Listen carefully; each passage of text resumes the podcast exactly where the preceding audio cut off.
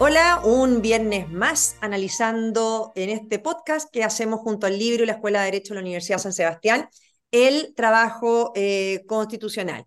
Ya son muchas las personas que nos siguen, que nos escriben, porque se están conectando e intentando entender en qué va todo este proceso. Hoy día conversaremos, como siempre, con Gonzalo Arena, director de la carrera de Derecho de la Universidad San Sebastián y exdiputado, y con Luis Alejandro Silva, que está ahí, adentro del proceso, consejero eh, constitucional. Esta semana, o sea, ayer y hoy, eh, se está votando en la comisión de expertos. Hemos visto durante toda esta semana, ¿no es cierto?, estas negociaciones que se han tratado de hacer, porque ¿qué es lo que tocaba esta etapa? Era recoger el texto que había aprobado los consejeros constitucionales, llevarlo a esta comisión de expertos y ellos tenían un plazo para hacerle cambios, propuestas, indicaciones y eh, votarlo. Pero al final, ¿qué pasó? Y eso es quizás lo primero que, que uno quisiera plantear, es que uno veía a expertos, para que la gente entienda también, la comisión de expertos es una comisión de personas que designaron los partidos a través del Congreso, algunos con grandes condiciones profesionales, igual como las hay también en el Consejo Constitucional, pero no es un órgano elegido, sino que un órgano designado. Bueno, ¿y qué se ha tratado de hacer? Era de buscar acuerdos para llegar con eh, cambios que pudieran ser transversales al texto presentado por el Consejo Constitucional. Pero llama la atención, y eso es lo que te quiero preguntar un poco a ti, Luis Alejandro, que estuviste metido adentro, que uno ve que al final no hubo acuerdo, pero era obvio que no iba a haber acuerdo. Uno nunca vio a la izquierda en un modo acuerdo. Ellos siempre querían como el todo nada. Eh, el todo nada implicaba básicamente agarrar el texto de ustedes, dejarlo por ahí en el cajón y volver a insistir con el de los expertos o hacer uno de nuevo, eh, porque eso es el todo nada. Eh, uno veía indicaciones, por otro lado, de la derecha en que algunos, salvo en rosa excepciones, firmaron unas indicaciones increíbles, que era ya, pero rogándole el acuerdo a la izquierda eh, poniéndole todos los guiños a la izquierda para que aprobaran esas indicaciones, que igual se las rechazaban, y uno del frente no veía ninguna indicación haciéndole guiños a la derecha. Entonces, ¿qué pasó en estas negociaciones? ¿Qué fue lo que viste tú? Si nos puedes quizás explicar primero brevemente, antes de entrar al, al fondo lo que se está votando. Quizás conviene partir recordando que cualquier eh, observación para pasar al Pleno requería de 14 votos.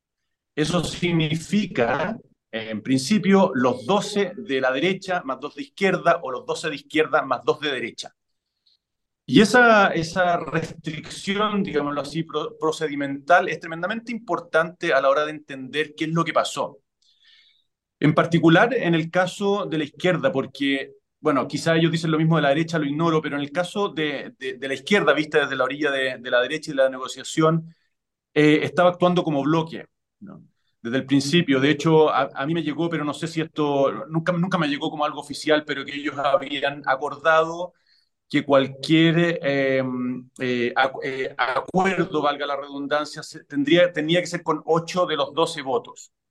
Cosa que obviamente ah, estresa mucho las posibilidades de acuerdo, porque, porque el, abanico en la izquierda se, se abre y dificulta los acuerdos con la derecha. Lo que pasó finalmente, y de hecho eh, eh, es, eh, es, sintomático el que hayan habido observaciones, no son muchas, pero es sintomático que hayan habido observaciones de la derecha y de la izquierda que eran idénticas, es decir, no solo que llegaban al mismo resultado, sino que eran idénticas, se explica porque al final la izquierda, entiendo, no quiso dar su patrocinio a ni una observación con la derecha, aunque fueran materias que ellos les eran más cercanas o que las habían pedido explícitamente, para no parecer validando algo que en su conjunto ellos no validan. Me refiero no solo al proyecto aprobado en el Pleno por los consejeros constitucionales, sino también al conjunto de lo que resultó de las negociaciones.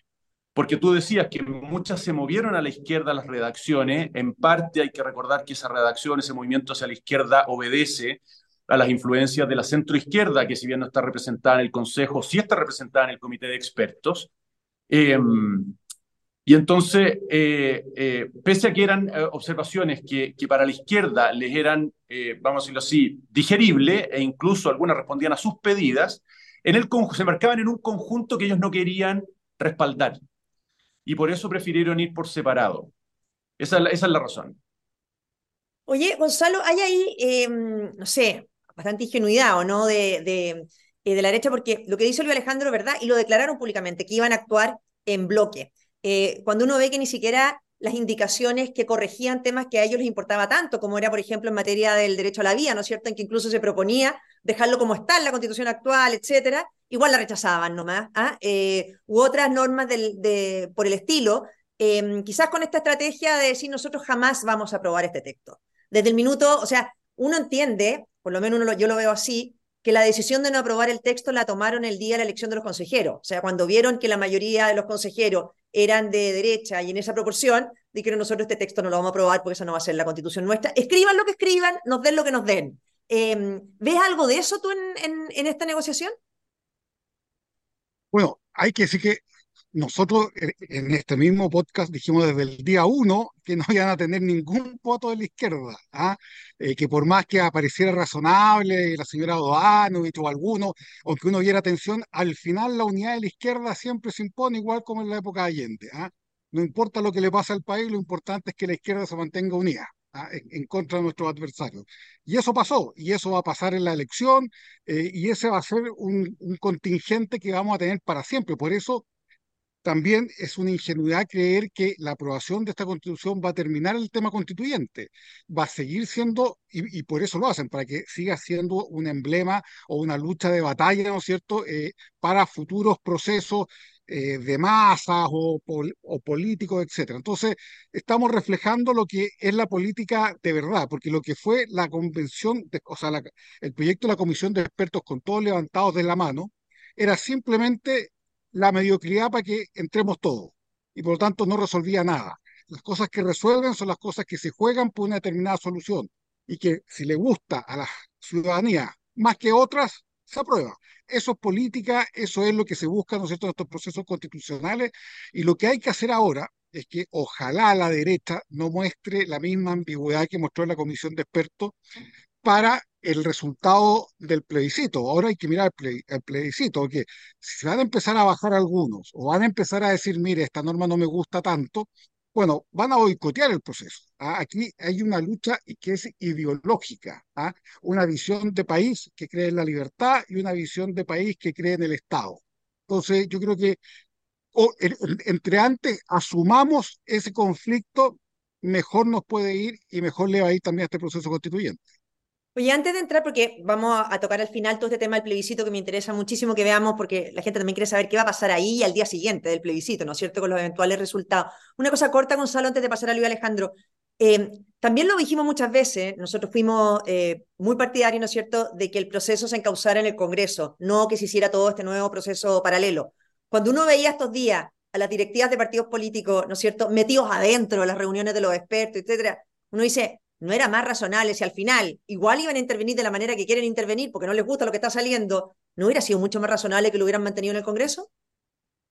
Bueno, puede haber sido una opción, eh, nunca lo vamos a saber, pero claramente eh, el intento de tener una comisión de expertos que fuera independiente ya demostró que era también una ingenuidad. Aquí todos eran representantes de directivas de partidos políticos y los partidos políticos sentían que eran empleados de ellos y por lo tanto tenían que hacer como ellos querían. Entonces, eh, se, dio más o menos la misma lógica que, que dijimos desde el principio. Aquí eh, no hay que comprarse este cuento de todos con los brazos arriba. Esto es una lucha política y por lo tanto, quien mejor representa el sentir ciudadano es el que gana en política. Y ese es el fin. No llegar a acuerdo con todos, sino que conectar con las demandas de la ciudadanía. Luis Alejandro, sería súper bueno que tú explicaras o enunciaras, no sé, brevemente los principales cambios que le está haciendo la comisión eh, experta, porque uno vio algunos expertos, a mí me, me, bueno, yo le tengo mucha admiración al trabajo que ha hecho Natalia González y ella dijo eh, ojo, que acá ahora con el texto que estamos recibiendo tenemos que entender que es el texto de un consejo que representa a la ciudadanía, fue elegido por la ciudadanía. Por lo tanto, esta etapa de la comisión de expertos es distinta a la primera. Eh, y a mí me parece que esa visión, eh, bueno, estaba bastante sola ella en la comisión de expertos con esta visión, pero muy clara para, para plantearlo. Para que la gente entienda, lo de la comisión experta se tiene que votar en el consejo, entiendo que a partir del lunes se aprueba por tres quintos los cambios de la comisión experta y se pueden rechazar eh, por dos tercios, entiendo que eh, se puede rechazar un cambio. ¿Cuáles son los principales cambios, las materias más sensibles para la gente que le hizo la comisión experta hasta ahora? Porque entiendo que siguen votando. Efectivamente siguen votando hasta, hasta la una, hasta dentro de un, de un rato. ¿no? No, sé, no sé a qué hora sale este podcast, pero hasta la una del viernes, del viernes eh, están votando. Yo no estoy actualizado de lo que han modificado los expertos, pero te puedo señalar algunos ejemplos de, la, de los primeros artículos de la Constitución donde, por otra parte, hay materias bastante sensibles en términos políticos, no así desde mi perspectiva constitucionales, que, que es distinto. Por ejemplo, en el artículo primero se, se, se aprobó una modificación que reorganiza los incisos del proyecto eh, aprobado en el Pleno eh, en los artículos 1 y 2. Queda un solo artículo primero en donde la, el reconocimiento de, del Estado de Chile como social y democrático de derecho queda en el artículo, en el inciso tercero, perdón que simbólicamente para la izquierda es eh, eh importante porque ellos mientras más arriba esté, eh, más, más, reconocimiento en, entienden que tiene. Se llegó a esa suerte de solución de compromiso. Ignoro, eh, Marcela, que sería un dato obviamente sabroso y, y, valioso en este, en este podcast, cómo fueron las votaciones. Obviamente que, o sea, yo asumo que no fue con todos los votos de la derecha. Recordemos que se necesitan 14, así que con dos de la derecha más todos los de la izquierda bastaba para aceptar el cambio. En eh, paridad, por ejemplo, un, el artículo, creo que, era el, eh, creo que era el 4, pero puedo estar equivocado con el número, ese que reconoce, ¿no es cierto?, eh, o establece la obligación del Estado de asegurar la participación igualitaria, paritaria de mujeres y hombres en los cargos de elección popular o de participación política, eh, se recuperó, se recuperó el texto del anteproyecto que obviamente en el Pleno había sido moderado, reemplazando el verbo asegurar por, por favorecer. Eh, otro tema sensible es el de contribuciones, que se, se eliminó la exención de contribuciones eh, por parte de los expertos con, con cuatro votos de la derecha. Se eliminó también la norma que establecía que los inmigrantes irregulares debían ser devueltos a su país de origen a la brevedad posible. Y eso por mencionar algunas de las materias que se han ido corrigiendo. Quiero terminar, Marcela, recordando que que eh, el, el, término que se ocupa para esta etapa es, de, es el de observaciones. Es decir, lo que el comité de expertos envía al Pleno son observaciones al texto aprobado. ¿Por qué digo esto? Porque como tú bien recordás, la última palabra la tiene el Consejo Constitucional. El lunes votamos en Pleno una a una las observaciones aprobadas por los expertos, aprobándolas o rechazándolas. Para aprobar tres quintos, para rechazar dos tercios, si es que no se alcanza el quórum para rechazar, mixta y en la mixta es tres quintos, que debiera ser una mayoría de derecha, y finalmente las propuestas de la mixta vuelven al Pleno ahora por tres quintos parejo para todo. Por lo tanto, eh, la última palabra la siguen teniendo los consejeros, lo cual es razonable porque son los elegidos directamente por la gente. Ahora, eso es tan así que, que uno le llama la atención. Eh, uno siente que esta presentación, no sé cuántas fueron, como 600, 500, no sé cuántas, pero más o menos eso, enmienda, eh, en la comisión de expertos, era básicamente para hacer un punto político, porque claramente no tienen los votos en el Consejo Constitucional, ¿no es cierto?, para hacerlo. Entonces era como, eh, nosotros queremos hacer un punto político, eh, el hecho de que no hayan aceptado que se hicieran, que se fundieran las que eran iguales, era para poder demostrar que le tienen que meter tantos cambios a este texto, ¿ah? eh, porque ¿qué es lo que ve uno? Si uno se imagina la campaña del rechazo por parte de la izquierda hoy día, dice, bueno, ¿cuáles son los artículos a los cuales se van a fundamentar para rechazar este texto, cuando ya entran al área chica, eh, uno ve que al final no hubo ni siquiera voluntad por parte de ellos de incorporar cambios que ellos mismos habían pedido. O sea, es decir, quieren tener argumentos, eh, aun cuando se les ofrezcan ciertos cambios para poder rechazarlos, y no les está saliendo fácil tenerlos. Es algo así un poco lo que uno, lo que uno ve, y, y quisieron hacer como un statement de decir, vamos a presentar esta cantidad de, de cambios. Ahora, Gonzalo, entre esos cambios que han salido, eh, claramente están votando algunas cosas votando, votando con velarga. ¿ah? Están votando algunas cosas que son de interés ciudadano. Por ejemplo, la exención de contribuciones, que es una medida popular. Eh, uno siente que ahí atrás lo que hay es quizás presión, ¿no es cierto?, los alcaldes de las comunas más ricas, que obviamente no quieren que se eliminen las contribuciones, pero esa era la lógica, ¿no es cierto?, también de incorporar ciertas normas. ¿O cómo ves tú el tema de las contribuciones con un gobierno que está sumido en un escándalo de corrupción? Obviamente que es popular, que tú le puedas decir a los chilenos, ¿sabes qué más?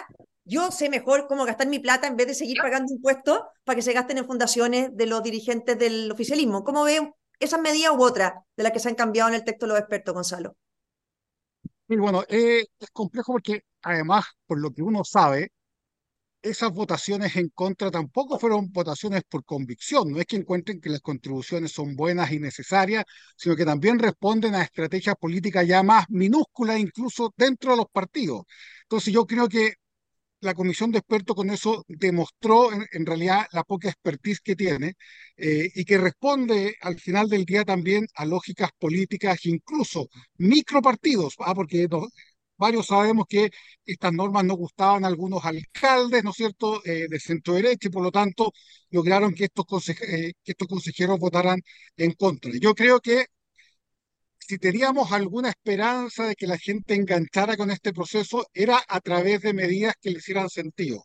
Las contribuciones hacen sentido, el tema de la inmigración ilegal hace sentido. Si quitamos todo esto, va a quedar de nuevo una constitución con, sabor a pasillo político, ¿ah? más que realmente algo que impacte en la ciudadanía. Ahora, yo espero que cuando vuelva a la convención, aquí eh, van a alcanzar los, los necesarios para que se rechacen la mayoría de esas modificaciones. Ahora, que por lo demás, como tú bien decías, Marcela, la izquierda presentó 600 para poder decir que es insalvable esto, ni siquiera para lograr algún cambio. Si, si lo hubiesen aceptado los 600, habrían presentado 600 más, porque en el fondo han ido constituyendo pruebas durante todo el proceso de que esta es una convención o, o un supuesto texto constitucional partidario, eh, de derecha y por lo tanto que no lo representa. Hablemos, antes de terminar, del día del plebiscito y el día después, porque yo creo que es importante, estamos a dos meses, ¿no es cierto?, del, del, plebiscito, del plebiscito final. A ver, yo estoy convencida de que si gana el rechazo, ninguno de los partidos políticos que se jugó por este itinerario constitucional se va a poder declarar vencedor. Ninguno. ¿ah? Eh, porque están todos los partidos que se involucraron en que este era el mecanismo, ¿no es cierto?, desde el día siguiente del rechazo de septiembre del texto de la convención. O sea, todos los partidos que se jugaron por esto no van a poder declararse vencedores si gana el, el rechazo. Eh, en ese sentido, creo que la presidenta del Partido Socialista ha dicho, ¿no es cierto?, que, que un triunfo del rechazo no es un triunfo de la izquierda, y tiene toda la razón, eh, toda la razón. Tampoco uno podría decir que es un triunfo de la constitución actual, que uno dice, ah, ya, no, la gente eligió la actual. Em, ¿no es cierto?, si que gana el, si gana el, rechazo. Em, yo sé, Luis Alejandro, que ustedes están como republicanos eh, muy em, activos, ¿no es cierto?, en darlo vuelta a través del contenido de esto. Pero, ¿de verdad crees que el contenido de la propuesta va a ser lo que la gente vote cuando desde el inicio del proceso ha un rechazo tan mayoritario? Un rechazo que quizás tiene que ver con algo tan básico como que la gente ya aprendió que la constitución no era el problema? El contenido va a ser uno de los factores, Marcela. Obviamente no es el único, quizás no sea el más determinante. Tampoco es irrelevante. El contenido importa sobre todo porque los líderes de opinión, estoy empezando en influencers en las redes sociales, periodistas, políticos, académicos, ellos sí van a mirar el contenido y ellos sí van a sacar conclusiones. Y esas conclusiones van a ir permeando en la sociedad en formas probablemente cada vez más sencillas, pero inteligibles para la gran mayoría que tiene que pronunciarse el 17 de diciembre. Hay otros factores que van a importar. Probablemente el que más importe sea el hastío frente al proceso, o sea, el hastío como eh, fruto del proceso anterior, que sea eh, eh, eh, replicado ¿no? frente, a este, obviamente con, menos excusa en, lo formal, pero que ante la eventualidad de un tercer proceso, Marcela, que obviamente va a estar, pase o no pase, porque no tengo la bolita de cristal, pero la eventualidad de un tercer proceso es obvio que va a estar en el imaginario de la ciudadanía a la hora de votar, si es que se rechaza. Y esto no es simplemente especulación, si el mismo Daniel Jadwe ha dicho que hay que rechazar para abrir un tercer proceso con una asamblea, eh, con una asamblea constitucional 100% electa, es decir, no es pura, pura especulación. Y ese, ese tipo de factores creo que van a incidir de, manera muy determinante a la hora de, de, de, decidir el voto, que para la gran mayoría estoy seguro que va a ser un proceso que tome unos pocos días antes del domingo 17 de diciembre. Los que estamos en esto todo el día, ¿no es cierto? Obviamente que vamos, vamos madurando nuestra decisión con el tiempo, pero hay muchas personas que están en su vida cotidiana para quienes este tema es completamente o bastante accesorio y ante la necesidad de tener que levantarse ese domingo e ir a votar, van a decir, bueno, mm, ¿qué voy a votar? ¿No? Y ahí creo que estos factores van a ser determinantes. Ahora, eh, tú dices que uno de los factores para votar a prueba sería la voluntad y las ganas de que esto termine. Eh, yo ahí siempre tengo la duda de que efectivamente esto termine con el, con el apruebo. Eh, pero al menos, y ahí te quiero preguntar, Gonzalo, porque, por ejemplo, la presidenta de la comisión de expertos, Verónica Undurraga, dijo que si se rechaza, ellos van a insistir en el Congreso con su texto. Lo ha dicho la izquierda, que si se rechaza, van a insistir. Bueno, pero si se aprueba, Yo hasta hoy no he escuchado a ningún dirigente de izquierda, no salvo que me equivoque, por eso te quiero preguntar Gonzalo, decir que si se aprueba, cierran el proceso. O sea, no sería tiempo de que la derecha exigiera también, ¿no es cierto?, a la izquierda, decir que si se aprueba un texto que a ellos no les gusta, se cierra el proceso, porque eso no lo ha dicho nadie. La izquierda no ha dicho que se cierra el proceso. Entonces, creer que la gente va a entender que se cierra el proceso votando a prueba, cuando nadie de la izquierda se está comprometiendo a cerrar el proceso si gana el apruebo, también parece un poco, un poco ingenuo, ¿no, Gonzalo?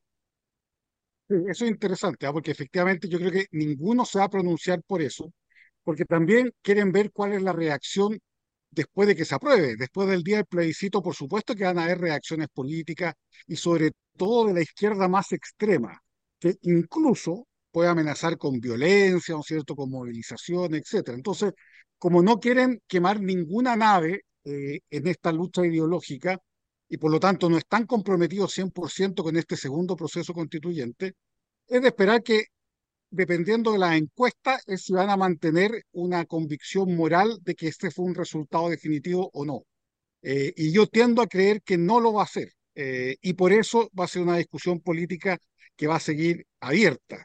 Eh, ahora, también depende mucho de la derecha y de convencer al centro político también de que esto, más que una constitución, también es un, no apuesta, pero es una convicción moral de que hay que cerrar un tema institucional eh, y que los empates catastróficos, como el que puede ocurrir ahora si se rechaza, le hacen mal a la institucionalidad y le hacen mal al país. ¿ah? Entonces, por lo tanto, ya ni siquiera hay que tratar de ver si es que me gustan todos los artículos o no, sino que hacer el ejercicio político de decir qué es mejor para el país, tener certezas, aunque no me gusten todas, o seguir abierto este proceso. Ahora, teniendo en cuenta siempre que la izquierda no lo va a cerrar, jamás, excepto que haya una mayoría ciudadana que diga se acabó. Y para eso tienen que ir al menos al centro y a la derecha convencida de que se acabó. Bueno, muchas gracias y mm, por esta nueva conversación y como ven a los auditores el tema es complejo, por eso tenemos que ir evaluando semana a semana. Este texto va cambiando, por lo tanto también las decisiones se van tomando sobre la marcha y también los escenarios políticos para ir analizando eh, cuáles son las mejores opciones de cara eh, a diciembre. Eh, muchas gracias, Luis Alejandro, mucho ánimo en las votaciones que parten ahí el, el lunes y gracias, Gonzalo, por estar con nosotros. Chao. Gracias. Adiós.